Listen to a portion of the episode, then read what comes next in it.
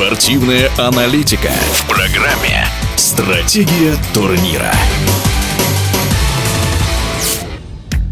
В Лондоне продолжается 134-й розыгрыш Вимблдонского теннисного турнира, единственного в сезоне турнира «Большого шлема», который проходит на травяном покрытии. Именно этот факт делает Уимблдон одним из самых трудно предсказуемых соревнований теннисного сезона. Своим экспертным мнением о баталиях на английских кортах в интервью радиодвижения поделился известный советский российский теннисист, заслуженный мастер спорта Андрей Чесноков.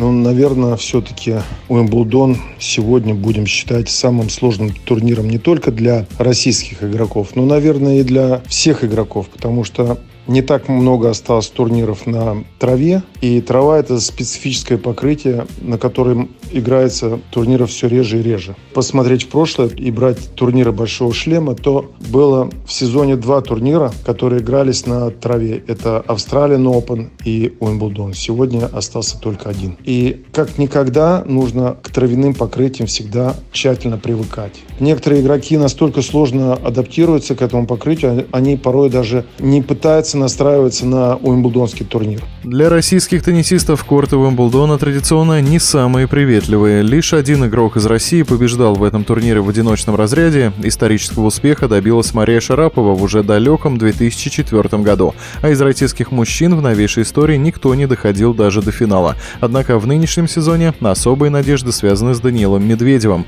Андрей Чесноков считает, что первые ракетки России по силам пройти далеко.